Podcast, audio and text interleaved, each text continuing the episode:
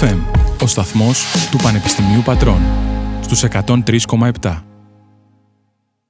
Έχουμε λοιπόν τους Greenwas Greeners μαζί μας. Νομίζουμε ότι έχουμε συνδεθεί. Θέλουμε όμως ένα ok και από τη δική τους πλευρά για να ξέρουμε αν μας ακούνε, αν τους ακούμε κι εμείς. Μας ακούτε? Καλησπέρα και από εμάς. Καλησπέρα. Πού βρίσκεστε? Είμαστε online λοιπόν. Ωραία. Τέλειο. Καταπληκτικά. Εγώ το έχω πάντα λίγο άγχος μέχρι να τα ρυθμίσουμε όλα αυτά. Αλλά μάλλον όλα καλά. Τέλεια. Πώς είστε εκεί από ζέστη? Εμείς εδώ πέρα φοβόμαστε λίγο να βγούμε από τα σπίτια μας. Έχουμε πάρει λίγο αγκαλιά το air condition. Εμείς το ίδιο έχουμε κάνει. Έχουμε μαζευτεί και έχουμε κλείσει πόρτες, παράθυρα. Έχουμε βάλει air condition στο full. Ναι. Κρύος καφές, τα γνωστά. Ναι. Λοιπόν, παιδιά, καλησπέρα. Χαιρόμαστε πάρα πολύ που σας έχουμε στην παρέα μας. Η αλήθεια είναι ότι σας μάθαμε μέσα στην καραντίνα που αρχίσατε, βγάζατε έτσι και τα πρώτα σας κομμάτια. Και εγώ είχα στείλει και ένα έτσι φουλ ανυπόμονο μήνυμα ότι τέλεια, βγάλετε ένα κομμάτι να πάρουμε συνέντευξη. Και μου λέτε, μήπως να περιμένουμε να βγει το άλμπουμ, να τα πούμε όλα μαζεμένα? Μην μιλήσουμε μόνο για ένα κομμάτι. Έγινε ένας πανικός στο πρώτο σύγκλο, οπότε είπαμε να κρατηθούμε λίγο, ναι, για να έχουμε να πούμε όταν βγει ο δίσκος. Τέλεια. Και καλά κάναμε εν τέλει. Να πούμε αρχικά, να συστηθούμε, να μας πείτε ποιοι είστε εκεί, γιατί ακούμε τρεις διαφορετικές φωνούλες. Σωστά. Εγώ είμαι ο Θωμάς. Εγώ είμαι ο Νίκος. Εγώ είμαι ο Κώστας. Τέλεια. Εγώ είμαι η Νατάσα και απέναντί μου είναι ο Στάθης. Να ξεκινήσουμε λοιπόν σιγά σιγά λέγοντας ότι βγάλετε το άλμπουμ σας σε μια έτσι λίγο δύσκολη περίοδο. Σε μια περίοδο που οι περισσότεροι από εμάς δεν ήταν καθόλου παραγωγικοί. Αντιθέτως κιόλας, όχι μόνο παραγωγικοί δεν ήμασταν, αλλά πηγαίναμε από το κρεβάτι στον καναπέ, από τον καναπέ στο κρεβάτι και ξανά το ίδιο. Και εμείς το ίδιο κάναμε. Βασικά όχι, εμάς ρε παιδί μου, εγώ στείλα ένα demo στην Inner Ear, ό,τι ήταν, το Πάσχα. Λίγο πριν ή λίγο μετά την προηγούμενη καραντίνα. Ναι, κάπου εκεί ήταν. Οπότε το κλείσαμε το δίσκο. Δεν γνωρίζαμε τι θα ακολουθήσει. Κανείς μας δεν ήξερε. Ναι. Οπότε πήγαμε κι εμείς ανάλογα με το τι θέλει η Νερία και πότε ήθελε εκεί να την κυκλοφορήσει. Παρ' όλα αυτά, μας βόλεψε, μπορώ να πω. Όλο αυτό. Ναι, εντάξει, εμείς το δίσκο τον δουλέψαμε τους ή άλλους προ-καραντίνας, έτσι. Δηλαδή την προηγούμενη χρονιά, ας πούμε, έγινε ο μεγάλος όγκος της δημιουργικής δουλειάς. Εγώ δεν θα σημαίνει βέβαια ότι τώρα φέτος δεν έχουμε κάτι να δουλέψουμε επιπλέον υλικό, δηλαδή για ένα επόμενο άλμπουμ. Δηλαδή, εγώ για μένα τουλάχιστον, Νίκος εδώ, δεν ήταν μη παραγωγική καραντίνα. Ήταν το αντίθετο, δηλαδή. Σίγουρα, όχι. Για να βγάλετε και ολόκληρο άλμπουμ. Πιο παραγωγική από προηγούμενες χρονιές. Ναι, δεν είχαμε δουλειές κανονικές. Μπράβο, ναι. Μπορούσε να αφιερωθείς λίγο πιο πολύ, ρε παιδί μου, στη μουσική. Ακριβώς. Και απαντήσατε. Ευχαριστώ πάρα πολύ στο ότι. Ναι. Συγγνώμη, δεν. Όχι, συνεχίστε. Ήθελα να πω ότι βοήθησε και πάρα πολύ στο ότι δεν υπήρχε μπάντα για όλο αυτό. Πριν βγει ο δίσκος, δηλαδή δημιουργήθηκε, ας πούμε, το Σεπτέμβρη που πέρασε. Η μπάντα κλείδωσε, ας πούμε, τα μέλη το Σεπτέμβρη που μας πέρασε. Ναι, οπότε βόλεψε ώστε να προβάλλουμε, να κάνουμε διάφορα τους πάντων. Κατάλαβα. Γιατί θα ρώταγα γι' αυτό, γιατί διάβασα σε μια συνέντευξη ότι ουσιαστικά έκλεισε η συμφωνία με την Inner Ear και ότι η Greenwas Greener δεν ήταν το σχήμα που γνωρίζουμε σήμερα. Ναι. Το οποίο είναι έτσι λίγο ύπουλη κίνηση. Πολύ. Εγώ αυτό που μπορώ να πω, έτσι για να το δώσω λίγο το Θωμά, είναι ότι ξεκινήσαμε να γράφουμε το δίσκο, ήρθε ο Θωμάς τα κομμάτια, ας πούμε, που είχε γράψει, μπήκαμε στη διαδικασία της παραγωγής και σε κάποια φάση όταν έστειλε το demo στην Inner Ear και το απαντήσανε, εσύ μου ρωτάνε αν υπάρχει μπάντα, δεν θα σου πω, θα σου πεις ότι υπάρχει μπάντα. Φυσικά και υπάρχει μπάντα. Εννοείται πως έχουμε μπάντα. Πολύ μεγάλη κιόλας μπάντα. 10 άτομα. Ναι. Εντάξει, είχαμε υπόψη μας, ρε παιδί μου, κάποιους ανθρώπους με τους οποίους θέλαμε να συνεργαστούμε, ούτως ή άλλως, αλλά δεν υπήρχε προβαρισμένη μπάντα, τέλος πάντων. Δηλαδή, αν είχαν προκύψει live το φθινόπωρο, θα ήμασταν πολύ δύσκολα. Επομένως, παιδιά, καλησπέρα και από μένα. Αν κάποια στιγμή γίνεται ένα συγκρότημα διεθνούς φήμης, θα έχετε να λέτε ότι ξεκινήσατε ως μια κομπίνα. Όχι. Εντάξει, δεν ξεκινήσαμε σαν μια κομπίνα, ρε παιδί μου, απλά αναγκαστήκαμε να πούμε ένα white lie. Κατά συνθήκη. Ναι. Μάλιστα. Οπότε μετά πώς γνωριστήκατε, γιατί έχετε κουμπώσει πάρα πολύ καλά μεταξύ σας και αυτό το καταλαβαίνουμε και από τον ήχο σας. Υπάρχει μια τέλεια ισορροπία σε όλα τα κομμάτια. Υπάρχει τέλεια ισορροπία φωνητικών, μουσικής, synthesizer, όλα αυτά που εμένα μου δείχνει ότι είναι άτομα τα οποία ήρθανε και κλείδωσαν. Βασικά η αλήθεια είναι ότι στουντιακά και παραγωγικά τα παιδιά που είμαστε στην μπάντα δεν γράψανε. Στο δίσκο δεν είχαν παίξει. Πέρα από τον Νίκο που έπαιξε τα πράγματα κιθαριστικά και έκανε και ελεύθερες που συνεχίζει να το κάνει και στην μπάντα, αυτό ήρθε στην πορεία. Μάλιστα. Ναι, δηλαδή ο ήχος της μπάντας στήθηκε στην ουσία στο στούντιο. Ναι. Ήρθε ο Θωμάς, δηλαδή ήρθε με τα κομμάτια με μια πολύ ξεκάθαρη, ας πούμε, εικόνα στο πώς ήθελε να ηχεί το τελικό αποτέλεσμα. Και μετά από μερικούς τσακωμούς αλλάξαμε λίγο κατεύθυνση. Όχι, πλάκα.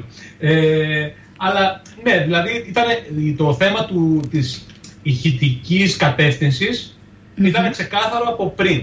Δηλαδή θέλαμε να πάει προς τα κύρια. Δώσαμε πολύ βάση στο κομμάτι της παραγωγής στο στούντιο, δηλαδή δαπανίσαμε πολλές ώρες σε σκέψεις, σε κουβέντα, σε πολλές φορές και σε τσακωμούς. Δηλαδή, είναι γεγονός αυτό, εκεί. Εντάξει. Δημιουργικά. Ναι, δημιουργική, παραγωγική τσακωμή. Ναι. Αλλά, ναι, οπότε ο δίσκος είναι αποτέλεσμα αυτής της δουλειάς του στούντιο. Παρ' όλα αυτά, για να μην ακυρώσω αυτό που είπες, εγώ θα πω ότι όντως έχουμε δέσει πάρα πολύ σαν πάντα. Πραγματικά. Και θα το δείτε πολύ σύντομα, γιατί έχουμε γυρίσει ένα πολύ ωραίο... Ας το πούμε live. Ναι, είναι live. Είναι ένα ωραίο live, το οποίο το γυρίσαμε με κάμερες και το ηχογραφήσαμε. Τέλεια. Το οποίο κάποια στιγμή στο καλοκαίρι θα ανέβει, οπότε θα μπορείτε να δείτε και την πάντα πραγματικά πώς λειτουργεί. Σε συνθήκες live, ναι. Θα σας ρωτήσουμε και στη συνέχεια για τα live και όλα αυτά, γιατί είναι πραγματικά με δική μας απορία, οπότε θα σας δούμε live και θα σας απολαύσουμε και θα ακούσουμε όλα αυτά τα κομμάτια. Εγώ αυτό που ήθελα να πω, που έχει να κάνει πιο πολύ με τη μουσική και καθώς είστε τόσα άτομα, θέλω να μου πείτε γιατί κάποια κομμάτια είναι πιο ambient, κάποια κομμάτια είναι πιο synth pop, κάποια κομμάτια όμως, όπως για παράδειγμα το Train of Thoughts, είναι λίγο πιο ψυχεδελικό. Δηλαδή υπάρχει συνοχή σε όλο το άλμπουμ από την αρχή μέχρι το τέλος, αλλά κάποια κομμάτια έχουν μια ιδιαίτερη τσαχπινιά. Ναι. Νομίζω ότι αυτό είναι ένα αποτέλεσμα ότι όταν έγραφα τα κομμάτια, ας πούμε, ακούγα πάρα πολλά διαφορετικά είδη μουσικής. Προσπάθησα, δηλαδή η αρχική σκέψη όταν έγραφα το δίσκο ήταν να είναι ένα πολύ πιο καθαρό ροκ πράγμα, ψυχεδελικό, το οποίο δεν μπήκε πολύ εκεί στην τελική, αλλά παρόλα αυτά μείνανε κάποια πράγματα, όπως με το Train of Thoughts, το You Don't Care, ακόμα και το Cause Every Time θα έλεγα, που είναι έτσι πιο ροκ πράγματα. Ναι, λίγο πιο ροκ. Το Cause Every Time όχι τόσο ροκ. Πάντως, συγγνώμη, σε διάκοψα από αυτή. Στο ρεφρέν, ίσως από αυτό. Ναι, στο ρεφρέν, ναι. Αλλά έγινε και μια επιλογή τραγουδιών. Δηλαδή, δεν ήταν τα κομμάτια που ακούγονται στο δίσκο, δεν ήταν μόνο αυτά. Όχι, ήταν άλλα τρία. Ήταν 3-4 τα οποία. Λόγω χρόνου κιόλας έπικανε, γιατί είναι ήδη 40 λεπτά ο δίσκος. Και λόγω χρόνου και θεωρήσαμε, ας πούμε, ότι κάνοντας μια επιλογή κομματιών, προσπαθήσαμε να φτιάξουμε κάτι που να έχει μια συνοχή και να έχει και αυτές τις ταπεινές που παρατηρήσεις και εσύ. Μάλιστα.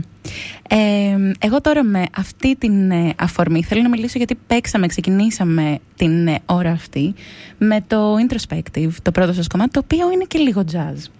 Είναι πιο ambient, είναι jazz, λίγο έχει κάποια κομμάτια jazz swing κτλ.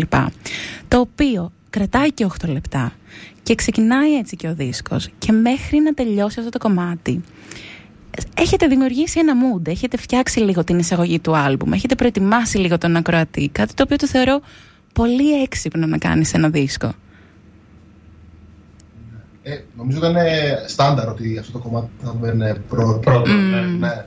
Ήταν πολύ στρατηγικό αυτό το κομμάτι. Ήταν ότι πραγματικά εμένα προσωπικά δεν μου κολούσε πουθενά αλλού σε σειρά μες στο δίσκο.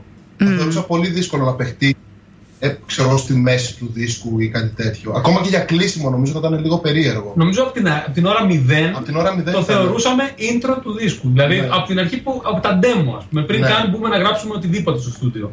Είναι η πιο σωστή. Η πιο σωστή επιλογή. Ναι. Και έδωσε και λίγο το mood και για το υπόλοιπο. Τέλεια. Οπότε ξέρεις, αυτό το είχαμε στο μας πάντα. Μας καθοδήγησε και λίγο, ας πούμε, στην ιδέα ίσως. Ναι.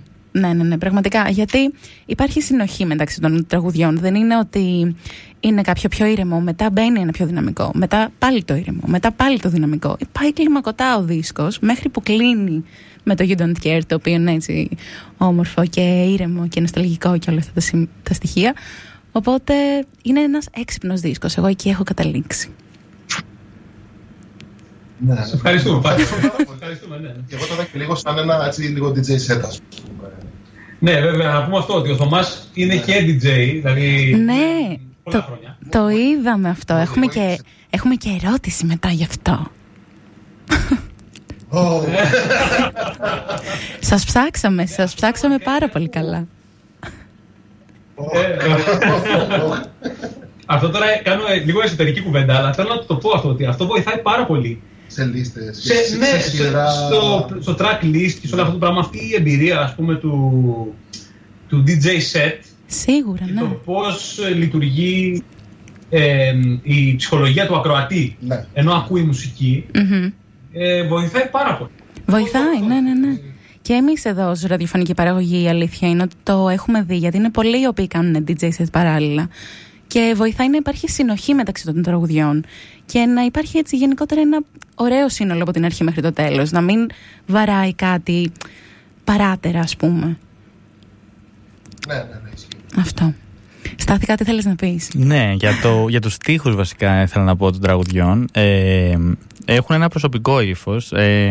Και μάλιστα είχε ένα ενδιαφέρον για μένα να τους μεταφράσω στο μυαλό μου, αλλά μερικές φορές πέφτω έτσι και στο παράπτωμα εισαγωγικά να το κάνω αυτό στον αέρα.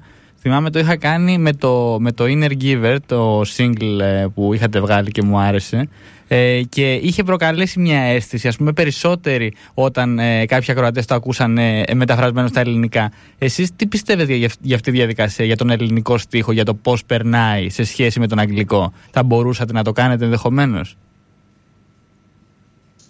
Σίγουρα ο ελληνικός στίχος έχει, να το πω, μεγαλύτερη βαρύτητα, δεν ξέρω. Πιο άμεσο. Είναι πιο άμεσο σίγουρα. Εμείς προσωπικά σαν μπάντα δεν νομίζω να κινηθούμε εκεί πέρα όσον αφορά κάποιο άλμπουμ. Έχουμε κάνει μια διασκευή της Νατάσας Γκρίνης σε ένα ελληνικό, αλλά δισκογραφικά δεν νομίζω ότι θα γίνει ποτέ αυτό όσον αφορά το εγώ, ας πούμε, προσωπικά να γράψω ελληνικούς στίχους. Είναι κάτι που σίγουρα μ' αρέσει να ακούω, αλλά δεν θα ήθελα εγώ προσωπικά να το κάνω καθόλου. Ναι. Η αλήθεια είναι ότι ακούγοντας το δίσκο σας δεν θα μπορούσαμε να φανταστούμε ελληνικό στίχο με αυτή τη μουσική. Ναι, και οι επιρροές είναι διεθνείς, οπότε πάει ντόμινο. Ναι, εντάξει. Νομίζω ότι αυτό θα ήταν ένα ωραίο πείραμα. Υπάρχουν σίγουρα άνθρωποι που το κάνουν. Εγώ μπορώ να σκεφτώ τουλάχιστον δύο, ας πούμε. Σε αυτό το περίπατο το Πόπα, ας πούμε, αλλά με ελληνικό στίχο. Ναι. Θα ήταν. Δεν κολλάει. Όχι. Για μένα αυτό είναι ένα πολύ μεγάλο στοίχημα προσωπικά. Είναι και εμένα πολύ δύσκολο να φανταστώ πώς θα ήταν αυτό, γιατί δυσκολεύομαι και εγώ να γράψω, ας πούμε, ελληνικούς στίχους πάρα πολύ. Ναι. Δεν, Δεν είναι κάτι που βγαίνει αφόρμητα, το οποίο είναι λίγο. Δεν ξέρω γιατί είναι παιδί. Εγώ νιώθω πιο άνετα τέλος πάντων. Και εγώ, στα αγγλικά. Η αλήθεια είναι ότι κολλάω, ας πούμε, δεν θα μπορούσα ποτέ να πω σ' αγαπώ σε ένα τραγούδι. Ένα Ελλάδι, ας πούμε, το λέω για πλάκα. Ναι. Για κάποιο λόγο. Ναι. Η αλήθεια είναι ότι. Πάντως. Η αλήθεια είναι ότι ο αγγλικός στίχος σου δίνει μια μεγαλύτερη ελευθερία και ευχέρεια να εκφραστείς. Κάποιες φορές τα ελληνικά μας φαίνονται. Οι λέξεις αυτές μας φαίνονται λίγο πιο βαριές, λίγο πιο. Κάποιες φορές εμένα μου φαίνονται και πιο δύσκολο να τα εκφράσεις τα ελληνικά. Ενώ στα αγγλικά είναι λίγο πιο απλά. Δεν ξέρω αν τα έχουμε συνηθίσει και από τα αγγλικά τραγούδια που ακούμε, ή από τις ταινίες, ή από όλα αυτά. Αλλά μας φαίνεται πιο απλό να το εκφράσουμε στα αγγλικά. Mm-hmm. Στα ελληνικά θέλει λίγο παραπάνω. Θάρρος και προσπάθεια. Το πρόβλημα είναι. Ναι, θέλει θάρρος, θέλει θράσος. Και το πρόβλημα για μένα είναι, όχι πρόβλημα, το ζήτημα είναι ότι όταν γράφεις τη μητρική σου γλώσσα, mm-hmm. Όταν ακούς, έχεις περισσότερες απαιτήσεις mm-hmm. από αυτό το πράγμα που γράφεις, που ακούς. Οπότε κάτι το οποίο είναι ενδεχομένως πιο απλοϊκό ή πιο ρηχό, ή, δεν μπορώ τώρα, δηλαδή διάφορα πράγματα μου στο μυαλό. Mm-hmm. Δεν θα μπορέσουν να περάσουν από κάτω. Δεν θα μπορέσουν να λειτουργήσουν. Το καταλαβαίνω. Θα κατακρίνουν κατευθείαν. Λοιπόν, εμείς θα κάνουμε ένα μικρό διαλυματάκι τώρα, γιατί σας έχουμε πάρει και λίγο μονότερμα από την αρχή. Θα κάνουμε ένα μικρό διάλειμμα να ακούσουμε το Desert King, ένα από τα αγαπημένα μου κομμάτια αυτού του δίσκου. Θα το ακούσουμε και επιστρέφουμε για τη συνέχεια. Δεν έχετε θέμα? Κανένα. Τέλεια.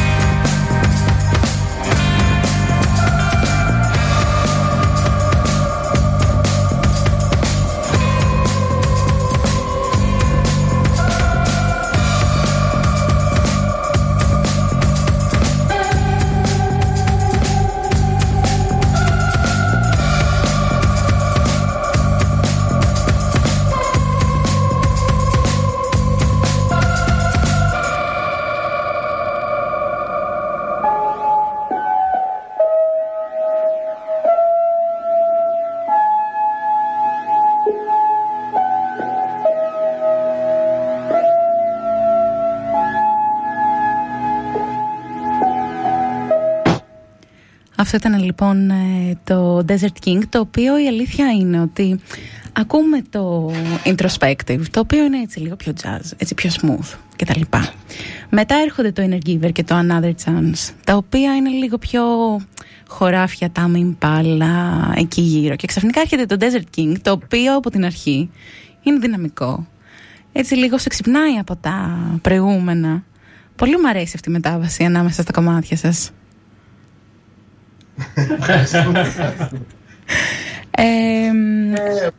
Ναι. Είναι απλά ένα από τα κομμάτια που μάλλον ξέχασα να πω πριν, που είχαν μείνει από το σκεπτικό να είναι τελείως ροκ ο δίσκος, αλλά δεν μπορούσαμε να πούμε όχι με τίποτα. Όχι, η αλήθεια είναι ότι μας αρέσει ο δίσκος όπως έχει διαμορφωθεί. Δεν νομίζω ότι θα τον προτιμούσαμε πιο ροκ, η αλήθεια είναι. Τέλεια. Ούτε εμείς. Έχετε την έγκρισή μας. Τώρα για το Greenwas Greener. Η αλήθεια είναι ότι είναι λίγο τίτλος φάρσα για τους ραδιοφωνικούς παραγωγούς, γιατί λίγο πιο γρήγορα να το πεις αυτό το τίτλο γίνεται ένα πολύ ωραίο σαρδάμ εκεί. Οπότε δεν ξέρω αν το κάνατε επίτηδες. Όχι, δεν πειράζει. Εντάξει, το τίτλος είναι λίγο... Βασικά είναι από την Άννα, το όνομα. Ευθύνομαι τελείως γι' αυτό. Το παίρνει πάνω το Θωμάς 100%. Ναι, ναι. Αλλά για κάποιο λόγο κλείδωσε, έμεινε. Ναι. Και είπα εντάξει, να σκέφτεσαι άλλο όνομα, μην μπαίνεις αυτή τη λούπα, πήγαινε με αυτό. Ναι, η μουσική κάνει το όνομα, όχι το όνομα της μουσικής. Θα σας πω, η αλήθεια είναι ότι είναι πιασάρικο και είναι από αυτά τα οποία μπορεί να έρθουν λίγο έτσι σαν φλασιά, αλλά είναι άπαξ και σου έρθει φλασιά και κάπως κάτι κάνεις στον εγκεφαλό σου και μένει αυτό το όνομα και λες γιατί όχι. Ναι, γιατί όχι, πραγματικά. Ακριβώς. Μα δεν υπάρχει κάποιο όνομα που να πεις όχι. Όχι, όχι. Πραγματικά δηλαδή, σκεφτείτε το. Ναι, ναι, ναι, πραγματικά. Τώρα... Strokes, δηλαδή, ξέρω εγώ. Προσπαθώ να σκεφτώ και δεν μου έρχεται τίποτα. Ισχύει. Ωστόσο, το Greenwas Greener θα μπορούσε να είναι και μια ειρωνία για το παλιό είναι καλύτερο και τώρα δεν βγαίνουν τέτοια πράγματα και όλες αυτές οι παραφιλολογίες. Εντάξει, η αλήθεια είναι ότι με το γέρο αρχίσαμε να δίνουμε και εμείς έτσι μεταξύ μας διάφορες έννοιες. Η αλήθεια είναι ότι δεν φτιάχνονται πια αυτή η μουσική που φτιάχνουμε εμείς. Παλιότερα ήταν πολύ καλή. Α, οπότε δεν τρολάρετε, το πιστεύετε στα αλήθεια. Ότι Greenwas Greener. Όχι, δεν ισχύει καθόλου, δεν ισχύει καθόλου. Γράφονται δισκάρες, σταμάτα. Εννοείται πως γράφονται δισκάρες. Και εννοείται ότι δεν έχουμε καθόλου τη φιλοσοφία του κάθε πέρσι και καλύτερα. Θέλουμε να κοιτάμε μπροστά, θέλουμε να κοιτάμε στο μέλλον. Μουσικά, γιατί σε άλλα πράγματα το κάθε και καλύτερα ισχύει σε μερικά θέματα. Εντάξει, παιδί μου, ισχύει, αλλά γενικά νομίζω ότι πρέπει να έχεις ένα attitude αισιόδοξο για το μέλλον. Ναι, ναι, ναι. Και μερικές φορές, ξέρω εγώ, το λιγότερο πράσινο δεν είναι και τόσο χειρότερο, ξέρω εγώ. Τι ωραία που πήγαμε έτσι φιλοσοφικά. Τώρα εγώ θα πιαστώ από αυτό που είπατε για τους δίσκους που πηγαίνουν σήμερα. Και θα κλέψω μια ερώτηση του Στάθη που έγραψε στο μπλοκάκι του. Ελεύθερα. Και θα την πω εγώ. Και θα πω ότι γενικά μέσα στην καραντίνα που πάρα πολλά συγκροτήματα έβγαλαν δίσκους, έβγαζαν τραγούδια, πραγματικά μέσα στην καραντίνα μουσική δεν έλειψε καθόλου. Τόσο σε local επίπεδο όσο και παγκοσμίως. Ξεκινώντας από local, ποια είναι αυτά τα συγκροτήματα τα οποία έχετε ακούσει περισσότερο, σας έχουν κάνει μεγαλύτερη εντύπωση, που ξεπετάχτηκαν για παράδειγμα από το πουθενά?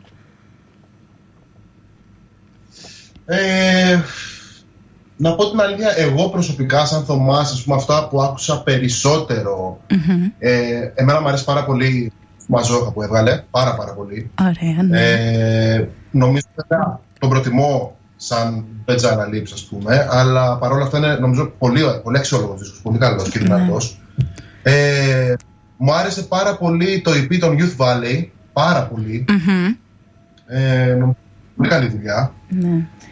Άκουσα πάρα πολύ επίσης Astrogóno, που είναι και η μπάντα του ξαδέρφου μου, που είναι και ελληνόφωνο, έτσι λίγο διαφορετικό από τα ακούσματα που έχω συνήθως.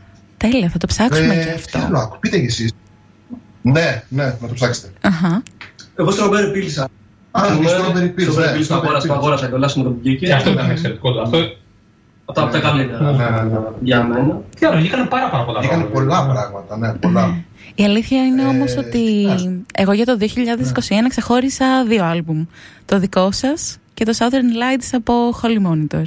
Νομίζω για μένα ήταν τα δύο αγαπημένα μου το 2021. Πολύ ωραία η Holy Monitor. Πολύ ωραία. Πολύ ωραία και πάρα πολύ ωραίο. Πολύ ωραίος ο νέος δίσκος. Πολύ ωραία κομμάτια. Ναι.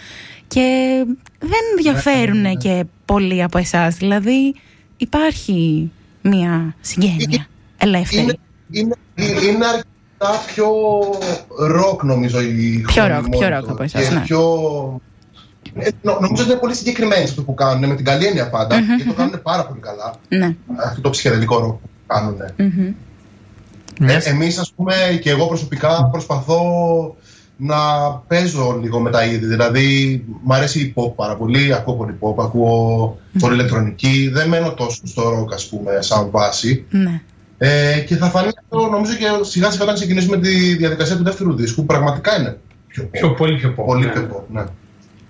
Κάτι θέλεις να πεις, Στάθη? Ναι, μιας και λέμε για δίσκους που βγαίνουν φέτος, εγώ έχω μια ανησυχία, τη λέω τον τελευταίο καιρό πολύ σε διάφορες εκπομπές, να σας την πω και εσάς, ότι μέσω του ίντερνετ και των streaming πλατφορμών και τη διάδοση των playlist και γενικά της βιασύνης που υπάρχει στη ζωή μας, νομίζω ότι συνηθίζουμε πολύ να ακούμε μεμονωμένα κομμάτια παρά ολόκληρους δίσκους. Αυτό δυσκολεύει μια μπάντα που αρχίζει να δισκογραφεί? Αυτό θα το απαντήσω εγώ.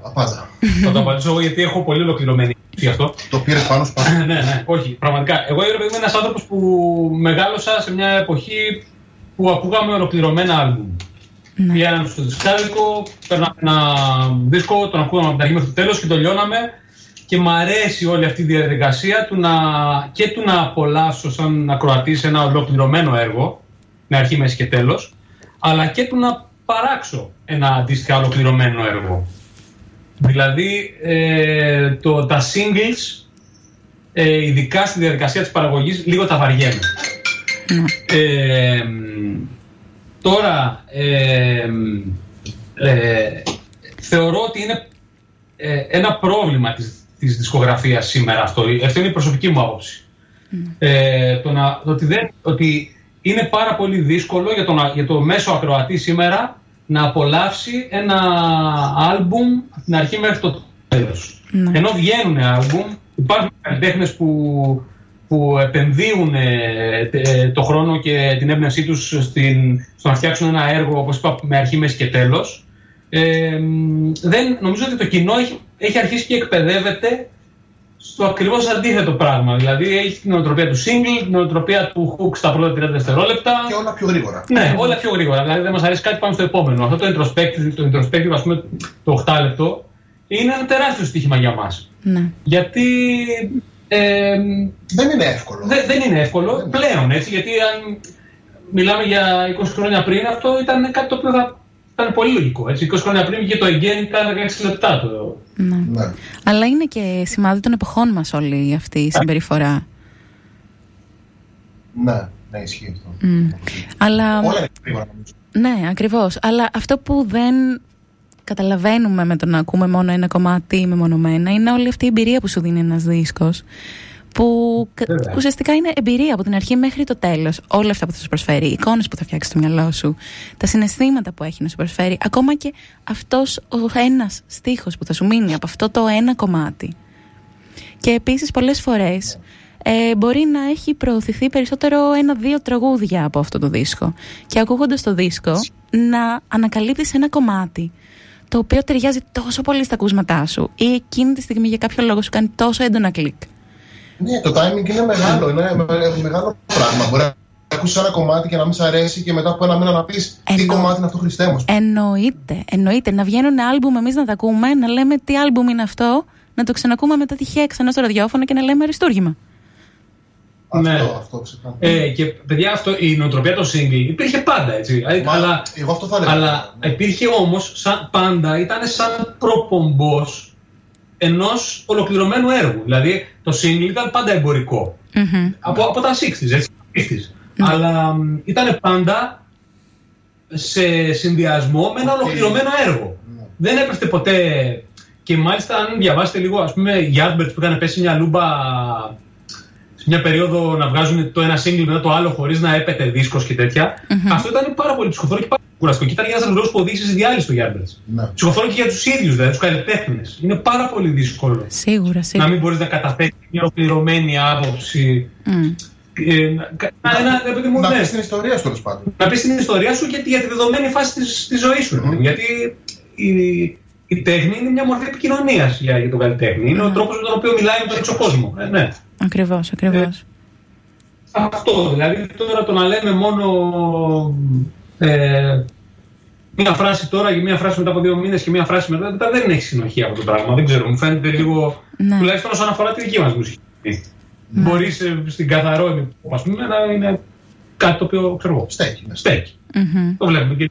Αλλά. Δεν ξέρω. Και... εμένα με θλίβει πάντως αυτή η τροπή την οποία έχουν πάρει τα πράγματα. Ναι, και σε εμάς είναι η αλήθεια. Αυτό βέβαια που χάνεις, συζητούσαμε και με την Νεφέλη Φασουλή την προηγούμενη Παρασκευή, είναι το να καθιερωθείς αν παίζεις μόνο με singles. Δηλαδή μπορεί να κάνεις μια επιτυχία πρόσκαιρη, αλλά για να σε γνωρίσει ο άλλος, να σε αγαπήσει, να γίνεις η μπάντα στην οποία αναφέρεται, σίγουρα χρειάζεται ο δίσκος. Δηλαδή δεν είναι μόνο ζήτημα πρόθεσης και ιδεολογίας, είναι και ζήτημα αποτελέσματος τελικά. Είναι, ναι, πώς δεν είναι. Ναι, βέβαια. Αλλιώς μένει ένας δίσκος και αλλιώς μένει ένα single και μετά από. Παιδιά, νομίζω τα singles, ειδικά αυτά τα digital singles, ας πούμε, που είναι όλα άειλα. Ναι. Είναι σαν να λέμε η κάρτα σου. Είναι η κάρτα σου. Δηλαδή, πας κάπου και λες, να, αυτός είμαι. Αλλά η δισκογραφία είναι το βιογραφικό σου. Ακριβώς. Είναι αυτό που μένει, ρε.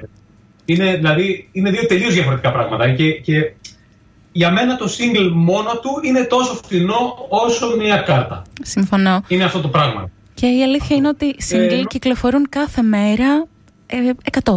Ναι, βέβαια. 100 κάθε μέρα. Είναι αυτό το κάτι το διαφορετικό το οποίο θα κάνει το κλικ σε έναν ακροατή. Και θα πει για να ακούσω όλο το δίσκο, να μπορώ να τους ψάξω λίγο παραπάνω. Τώρα. Ναι. Είναι τέρος που βλέπουμε ανθρώπους που αγοράζουν τα βινήλια μας. Που τα προτείνουν, που έχουν αγκαλιάσει έτσι όλη αυτή τη φάση. Γενικά τη συνεργασία δηλαδή που στηρίζει. Ναι. Όχι μόνο τα δικά μας βινίλια. Mm-hmm. Και γενικά αυτό που κάνει η Ρία είναι φοβερό. Ότι βγάζει κάθε release. Κάθε release, ναι. Ας πούμε. Βέβαια, ναι, δεν είναι μόνο ψηφιακή διακίνηση. Είναι και φυσικό το οποίο είναι. Πώς να το κάνουμε τώρα, είναι αλλιώς. Είναι πολύ αλλιώς. Το είναι δικό σου, ναι. Είναι και όλη αυτή η εμπειρία του βινιλίου προσωπικά εμένα με τρελαίνει. Εδώ τώρα, εδώ χτυπάτε φλέβα, να ξέρετε. Να σας ενημερώσω ότι και εγώ και ο Στάθης με τα βινίλια έχουμε έτσι μια κακή αρρώστια.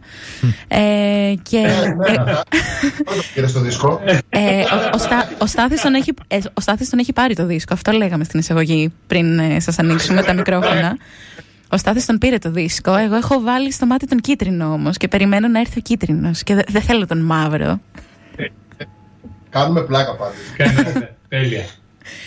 Η αλήθεια είναι ότι πραγματικά το κοινό σας έχει αγκαλιάσει και παίρνει τους δίσκους σας. Δεν θα σχολιάσω σε πόσα δισκοπολία έχω πάει και έχω δει το δίσκο σας φάτσα φόρο μπροστά. Έχει και γαμμένα. Μα πραγματικά δεν γίνεται να μην τον προσέξεις. Αξίζει να αναφερθεί ο Γιώργος, πούμε, ότι έκανε πολύ καλή δουλειά. Ναι, πες λίγο πίσω τον άνθρωπο. Παπαδάκι. Πέρα από τη δουλειά στο εξώφυλλο, εγώ νομίζω ότι έχει γίνει και πολύ καλή δουλειά στην εγγραφή του δίσκου. Δεν ξέρω αν έχετε, αν ασχολείστε με τα τεχνικά ζητήματα αυτά, αλλά εμένα μου φάνηκε ότι και γενικά η συγκεκριμένη εταιρεία που είναι και ντόπια, αλλά και ο δικός σας δίσκος είναι πολύ καλά γραμμένος. Ή για τη χάραξη συζητάμε. Για τη χάραξη, ναι. Mm. Η χάραξη έγινε στην Πολωνία, αν δεν κάνω λάθος, τώρα μου διαφεύγει το όνομα του το εργοστάσιο, mm-hmm. μόνο type pressing, αν δεν κάνω λάθος, mm-hmm. Το οποίο, ναι, κάνουν πολύ καλή δουλειά, mm-hmm. πολύ καλή. και στο τύπωμα των χρωμάτων του εξωφύλλου και στο ίδιο τύπωμα του δίσκου. Γενικά είναι μια ποιοτική παραγωγή. Ναι. Νομίζω ότι είναι πολύ ποιοτικό όλο το αποτέλεσμα. Mm-hmm. Συμφωνούμε σε αυτό σίγουρα. Τώρα θα ήθελα να κάνω κάποιες ερωτήσεις στον Θωμά και να ξεκινήσω λέγοντας ότι διάβασα κάτι πάρα πολύ ενδιαφέρον, το οποίο ουσιαστικά είναι στο πώς οδηγηθήκατε στους Greenwas Greener. Και διαβάζω τώρα για τον Θωμά πώς ξεκίνησε DJ σε μαγαζιά. Είχε την πρώτη του επαφή λίγο με πιο ηλεκτρονική τέκνο μουσική κτλ. Ξεκίνησε να γράφει μουσική, όπου λέω κάτι λάθος, οτιδήποτε με διακόπτης. Ξεκίνησε να γράφει μουσική, πειραματίστηκε λίγο και σε hip hop κτλ. Αλλά το μεγάλο μπαμ, η μεγάλη επιφύτηση έγινε σε ένα φεστιβάλ. Ναι, είχα πάει το 18, αν δεν κάνω λάθος, στο Mad Cool. Mm-hmm. Είχα πάει με ένα φίλο μου που είχαμε πάει να δούμε τους Pearl Jam στην ουσία. Ναι. Που ήταν μεγάλος έρωτας εμένα αυτή η πάντα. Ναι. Και παρακολουθώ ένα φεστιβάλ, έτυχε να δω Tame Impala πρώτα, που πραγματικά όταν βγήκανε εμένα το σαγόνι όχι απλά έπεσε κάτω. Το έψαχνα. Ναι. Τρώω το από εκεί πέρα, μετά βγαίνουν Pearl Jam, οκ, κλάματα, ιστορίες, όλα αυτά τα κλασικά του Pearl Jam. Και μετά βγαίνει MGMT, που εκεί πέρα εντάξει, είχα την τύχη να είμαι και μπροστά, γιατί είχαν βγει πολύ αργά και είχε σπάσει λίγο κόσμος. Και πραγματικά ήταν ό,τι καλύτερο έχω ζήσει ποτέ, μας πω. Δηλαδή, πραγματικά την άλλη μέρα γύρισα και λέω: πάμε, αυτό θα κάνω. Ναι, εντάξει. Ήταν ξεκάθαρο. Εντάξει, δεν θα σχολιάσω το πόσο τυχερός ήσουν που είδες σερί, Tame Impala, Pearl Jam, MGMT. Αυτό θα το βάλω σε μια παρένθεση, θα το αφήσω, δεν θα το σχολιάσω καν. Που περνάμε έτσι και μια περίοδο στέρησης από live και συναυλίες. Θα πω όμως ότι ήταν τέλειο timing αυτό που συνέβη. Ναι, ήταν πολύ ωραία, γιατί και εγώ, η αλήθεια είναι ότι εγώ ας πούμε γράφω μουσική από τα 20, που έκανα αρκετά σε house τεχνοπράγματα, έζησα όλη αυτή τη φάση της Αθήνας με τα πρώτα χρόνια του Six Dogs, τα πάρτι αυτού του είδους, τα οποία με κούρασαν λίγο, γύρισα Ηράκλειο, συνέχισα να το κάνω για λίγο καιρό ακόμα. Μετά πειραματίστηκα με το hip hop, επειδή μου αρέσει πάρα πολύ το hip hop και ακούω full και θα συνεχίσω να ακούω νομίζω για πάντα. Μέχρι που έτυχε το live αυτό και είπα: όπα, τι είναι αυτό το πράγμα που ζω, δεν το πιστεύω. Τέλεια. Πρέπει να το κάνω. Και η αλήθεια είναι ότι και με τις επιρροές αυτές και με τα κομμάτια τα οποία είναι λίγο πιο ρομαντικά, έτσι, λίγο πιο ήπια, πιο ambient ορισμένα, σου βγάζει και ένα καλοκαιρινό εσάν σε αυτός ο δίσκος. Εμένα δηλαδή θεωρώ ότι είναι τέλειο timing που το κυκλοφορήσατε τέλεια άνοιξης, αρχές καλοκαιριού. Ναι, ισχύει. Ξεκάθαρα. Νομίζω ότι εγώ προσωπικά είμαι πολύ ερωτευμένος με το καλοκαίρι, οπότε μου βγαίνει λίγο αβίαστα αυτό το πράγμα. Δηλαδή, και ντέμω να κάτσω να γράψω σπίτι και τραγούδι που δεν πάει πουθενά, πάλι θα έχει ένα καλοκαιρινό vibe μέσα. Ναι. Μα είναι το καλοκαίρι, δηλαδή σε εμπνέει όλο αυτό το. Η ανεμελιά, οι βόλτες, τα road trips, όλα αυτά δεν γίνεται τώρα. Ειδικά το stargazing που ακούμε αυτή τη στιγμή από πίσω μας είναι από τα πιο ταξιδιάρικα κομμάτια του δίσκου. Είναι και πιο το πιο στραγγέζι κιόλας. Τώρα, εμείς για να ολοκληρώνουμε σιγά σιγά, γιατί σας έχουμε ταλαιπωρήσει κιόλας νιώθω, να πω... να πούμε λίγο για τα live και πού θα σας δούμε και αν θα σας δούμε. Προς το παρόν δεν έχει γίνει κάτι ακόμα για εκτός Κρήτης. Εντάξει, είναι και λογικό ρε παιδί μου, είναι και η κατάσταση ως έχει. Είμαστε και μια μπάντα που είναι 5 άτομα, δεν είναι και το πιο εύκολο πράγμα να μετακινηθεί, σίγουρα. Τώρα όσον στην Κρήτη έχουμε στα πλάνα κάποια πράγματα που κυνηγάμε να γίνουν. Οπότε πιστεύω θα έχουμε κάποια νέα τις επόμενες μέρες σίγουρα. Οπότε θα... είναι το live video που θα κυκλοφορήσει σε λίγες μέρες, οπότε τουλάχιστον να υπάρχει μια... να υπάρχουν online και απομακρυσμένα, δηλαδή να μπορείτε να απολαύσετε. Αφού δεν μπορείτε να μας πείτε για live ζωντανά, να μας πείτε τουλάχιστον πότε θα δούμε αυτό το βίντεο. Ναι, δεν υπάρχει ακόμα ημερομηνία, αλλά θεωρώ ότι το πολύ σε 2-3 εβδομάδες θα είναι έτοιμο. Τέλεια. Θα είναι μαστεραρισμένο. Να ανέβει δηλαδή. Ναι. Ένας μίνι δίσκος είναι βασικά κι αυτός. Είναι 6 κομμάτια, ναι. Κομμάτια. Τέλεια. Πάντως, εγώ θέλω να πω ότι ό,τι και να κάνετε, δεν ξέρω πώς θα είναι τα πράγματα από το καλοκαίρι και μετά. Θέλω να πιστεύω ότι έχετε κατά νου να κάνετε κάποιο tour στην Ελλάδα γενικότερα, σε μεγάλες πόλεις τύπου Αθήνα, Θεσσαλονίκη. Θα ήθελα να σας πω να βάλετε κάπου εκεί και την Πάτρα. Το θέλουμε πάρα πολύ. Πάρα πολύ. Και σίγουρα η Πάτρα λόγω ότι είναι και η Ινερία. Ακριβώς. Δηλαδή, εγώ δεν έχω γνωρίσει από κοντά κανέναν από τα παιδιά. Ναι. Οπότε να συνδυαστεί αυτό κάπως. Mm-hmm.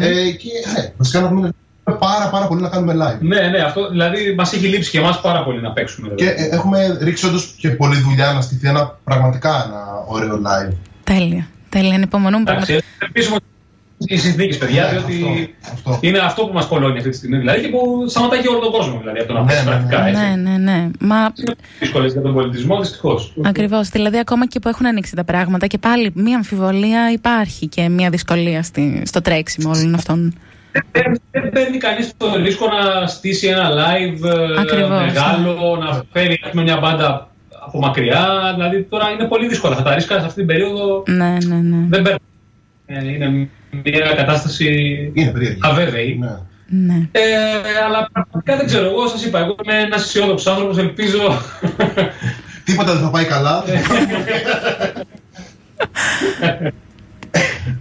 Αλλά είπατε κάποια στιγμή και κάτι και για δεύτερο δίσκο. Εμείς το συγκρατήσαμε αυτό.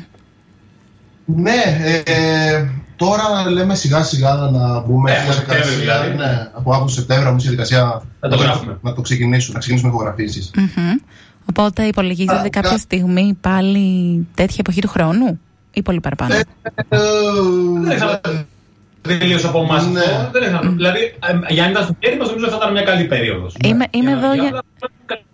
Καταλαβαίνετε ότι πρέπει να έρθει σε αρμονία και με τα πλάνα της Ινερία, πρέπει να έρθει σε αρμονία και με τους δικούς μας χρόνους, δηλαδή είναι διάφορα άστρα που πρέπει να ευθυγραμμιστούν.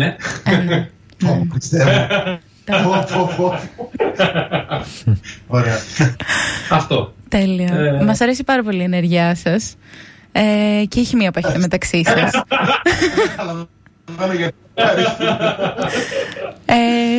Εμείς λοιπόν θεωρώ ότι Στάθη, αν δεν έχεις και εσύ κάτι άλλο να προσθέσεις. Τα μάθαμε αυτά που θέλαμε νομίζω. Δεν τις πήραμε τις πληροφορίες μας. Ευχαριστούμε πάρα πολύ που ήσασταν σήμερα μαζί μας. Ευχαριστούμε, και είχατε όλη αυτή την ενέργεια και τη διάθεση και γελούσατε και όλα. Εμείς σας ευχαριστούμε πάρα πολύ. Πώς θα χεισάς ευχαριστούμε για τις ομιλίες σου. Πώς αυτά που είπες ήταν... Μιλάω πάρα πολύ ώρα, παιδιά. Ο Πολύς παίζει μπάσο, οπότε είναι λογικό όλο αυτό. Πάρει πλήρως το ρόλο του Σύσταθου. Ναι. Κάτσε πίσω, νομίζω θέλουν να κλείσουν τα παιδιά. Θα πάρουμε μια συνέντευξη μόνο με αυτόν που δεν μίλαγε σήμερα, για να μας αποζημιώσει. Θα είναι η πιο μικρή συνέντευξη του κόσμου. Δεν πειράζει, έστω. Ευχαριστούμε. Και περιμένουμε κάποια στιγμή να σας δούμε και live και από κοντά και να τα πούμε και εδώ στο στούντιο. Γενικά, όποτε βρεθείτε Πάτρα, να μας θυμηθείτε. Μακάρι, εννοείται. Τέλεια. Ευχαριστούμε. Ευχαριστούμε πάρα πολύ. Γεια χαρά. Γεια σας. Στάθη, εντυπώσεις. Είναι μια νέα μπάντα που έχει κάνει εντύπωση διεθνώς. Αυτό ξεχάσαμε να το πούμε. Ξεχάσαμε να το πούμε και το ήθελα να το πω. Γιατί διάβασα και κάποια άρθρα έτσι στα αγγλικά που τους επενούσαν και όλα αυτά. Μπράβο, ναι. Και η αλήθεια είναι ότι εντάξει, είναι δίσκος που ακούγεται ευρέως. Ναι, και μάλιστα για ένας δίσκος που μπορεί να περνάει έστω και σε εναλλακτικά διεθνή μέσα στην καραντίνα με μια μικρή ανεξάρτητη εταιρεία με το budget που έχουν τα παιδιά και με την πρώτη τους δουλειά είναι πολύ σημαντικό. Ακριβώς.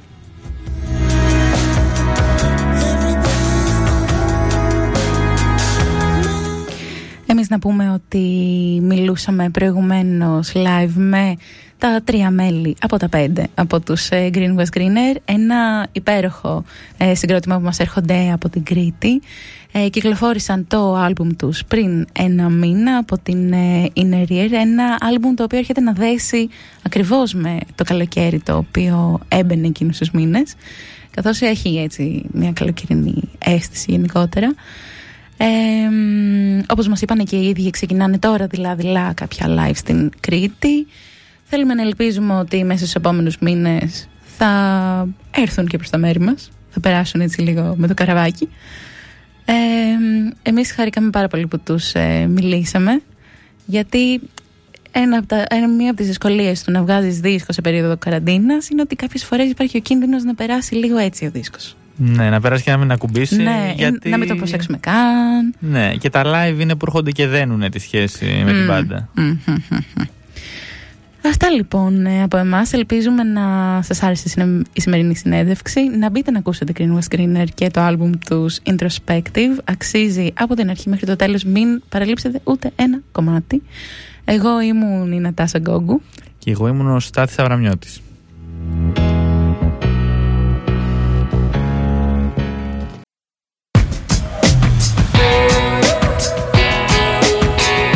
Το Πανεπιστήμιο στο ραδιόφωνο σου.